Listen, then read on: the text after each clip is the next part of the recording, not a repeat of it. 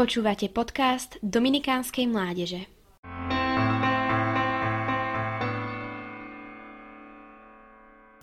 Chrám bol odjak živa miestom, kde ľudia prichádzali, keď túžili po stretnutí s Bohom.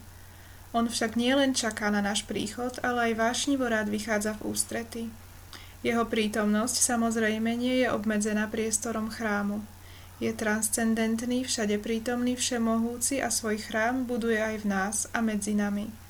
A robí to často veľmi zvláštnymi spôsobmi. Spomeňme si napríklad na obraz otca z Evanielia, ktorý v diaľke zbadá marnotratného syna a napriek tomu, že sa to na staršieho muža nepatrí, rozbehne sa mu naproti. Podobne to robí Boh aj dnes.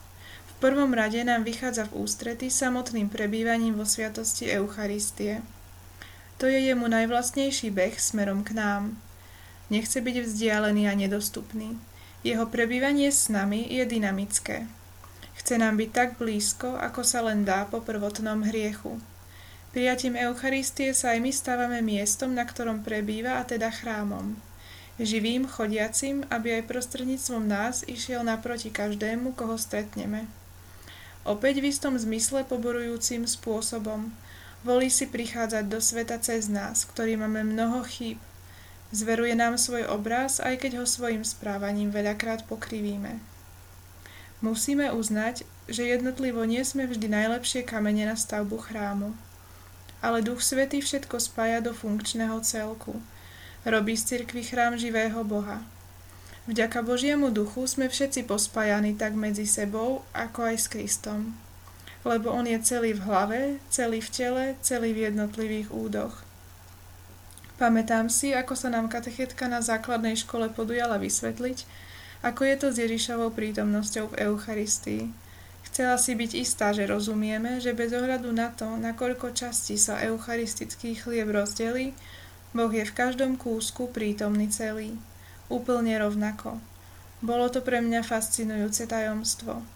A doteraz je, Koľkokrát si pri pohľade na ľudí, ktorí idú spolu s nami z príjmania, uvedomíme, že Kristus v nás neprebýva iba obrazne, ale úplne reálne.